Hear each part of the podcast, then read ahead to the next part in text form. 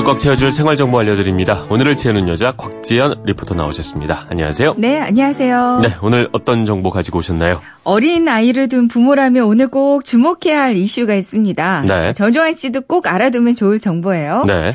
바로 2018 9월부터 이제 받게 되는 2018 아동 수당 제도인데요. 아, 저도 어제 그 지인께서 보내주시더라고요. 네. 이거 꼭 알아둬야 된다. 그래서 네. 아, 알아둬야겠구나 했는데 나오니까 또 반가운데 이게 일단은 아동이 있는 가정에 10만 원씩 지원을 해주는 제도인 거죠. 그렇습니다. 아동 수당 제도 올해 9월부터 시행되는데요. 네. 0세부터 만 6세 미만의 아기들, 그러니까 0세부터 생후 71개월 아동에게 이제 나라에서 한 달에 10만 원씩 지원금을 지급하는 제도예요. 네.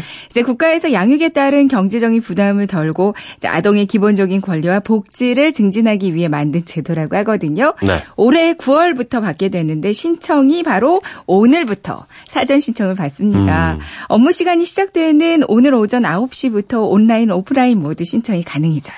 저도 어제 이 소식 듣고 나서 되게 반가웠는데 네. 제일 궁금했던 거는 아이 낳으면서 저 양육수당이란 걸 받고 있는 걸로 알고 그죠? 있는데 네. 양육수당과 이 아동수당은 같은 건지 다른 건지 다른 궁금하더라고요. 겁니다. 다른 거다. 네. 그러니까 양육수당은 소득 수준에 관계없이 가정에서 아이를 돌보는 경우 84개월 미만의 아동에게 그 지원을 해주는 거잖아요. 네. 양육수당은 12개월 미만은 20만 원씩 지금 아마 그렇게 받고, 받고 계실. 거고요. 맞습니다. 이후로는 5만 원씩 줄게 돼서 24개월이 넘으면 이제 10만 원씩 취약 전까지 받게 되는데요. 네. 물론 유치원을 안 다니는 경우에 받게 되고 유치원을 다니게 되면 이제 원비에서 차감받게 아, 됩니다. 차감이 되는 거군요. 네. 그러니까 영유아 12개월 미만의 아기다. 네. 그럼 기존에 받고 있던 양육 수당 20만 원에 이제 9월부터는 아동 수당 10만 원. 오. 합해서 앞으로 30만 원씩 받게 되는 아, 겁니다. 좋네요.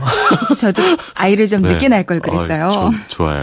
다만 못 받게 되는 예외도 있어요. 네. 소득이 높다. 음. 상위 10% 이내다. 그럼 아동 수당을 지원받을 수 없게 됩니다. 이거 조금 더 자세히 알려 주시겠어요? 네. 그러니까 아동 수당을 받게 되는 기준은 두 가지 기억하시면 좋을 것 같아요. 네. 2인 이상 가구 전체 소득 수준이 하위 90%에 포함된다. 거의 뭐 대부분, 대부분이겠죠. 그쵸? 네. 그렇죠.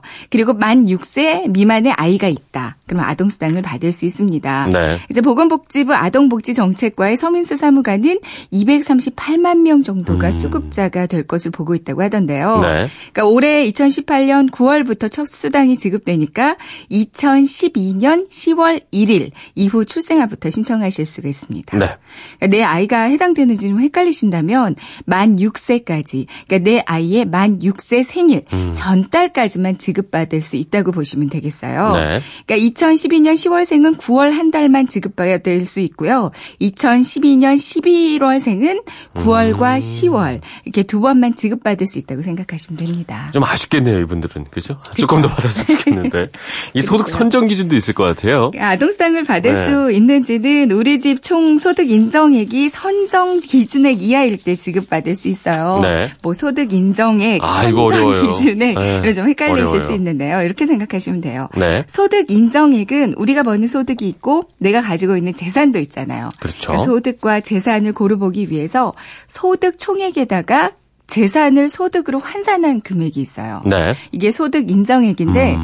재산 1억당 월 100만 원 정도 환산된다고 음. 보시면 되는데요. 그 재산이 많은 것도 소득으로 인정을 약간씩 해준다. 뭐 이런 맞습니다. 거겠군요. 아 근데 공식에 대해서 네, 좀 구체적으로 어려워요. 아실 필요는 맞습니다. 없으시고요. 네. 그러니까 아동 수당 홈페이지가 있어요. 네. ihappy.or.kr 이쪽으로 들어가시면 간편 계산기가 있거든요. 음. 이곳에서 나의 소득 인정액을 대략적으로 계산해 볼 수 있습니다. 네. 일단 하위 90% 분들은 다 받는 거기 때문에 네. 대부분 다 10만 원씩 받을 수 있다고 어. 보시면 되겠어요. 이게 말이 하위 90%라고 하면 대부분 속하는 건데 이 언어보다는 상위 10% 제외다 이렇게 말을 하는 게 조금 더 네. 그러네요. 편안하게 들리는 그런 느낌이 네. 없지 않아 있습니다. 어쨌든 상위 10% 이내는 받기 어렵다 뭐 이렇게 보면 되는 거죠.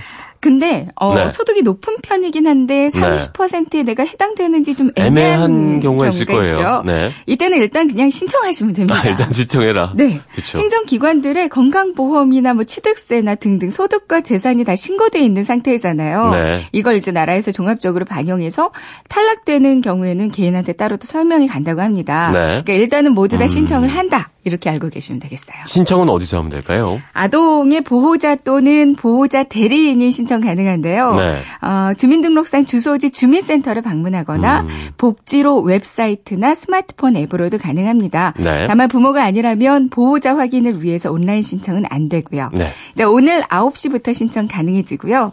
9월 25일에 첫 지급이 예정돼 있어요. 네. 이제 9월분의 수당을 받으려면 9월 30일까지 신청하시면 음. 되겠습니다.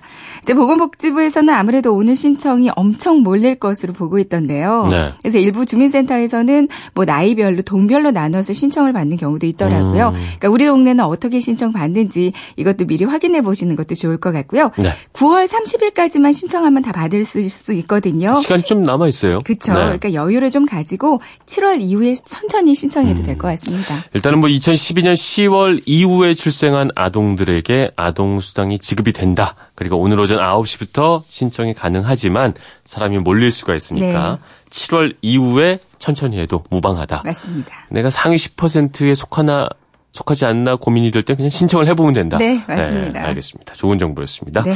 지금까지 오늘을 채우는 여자 곽지연 리포터였습니다. 고맙습니다. 네, 고맙습니다.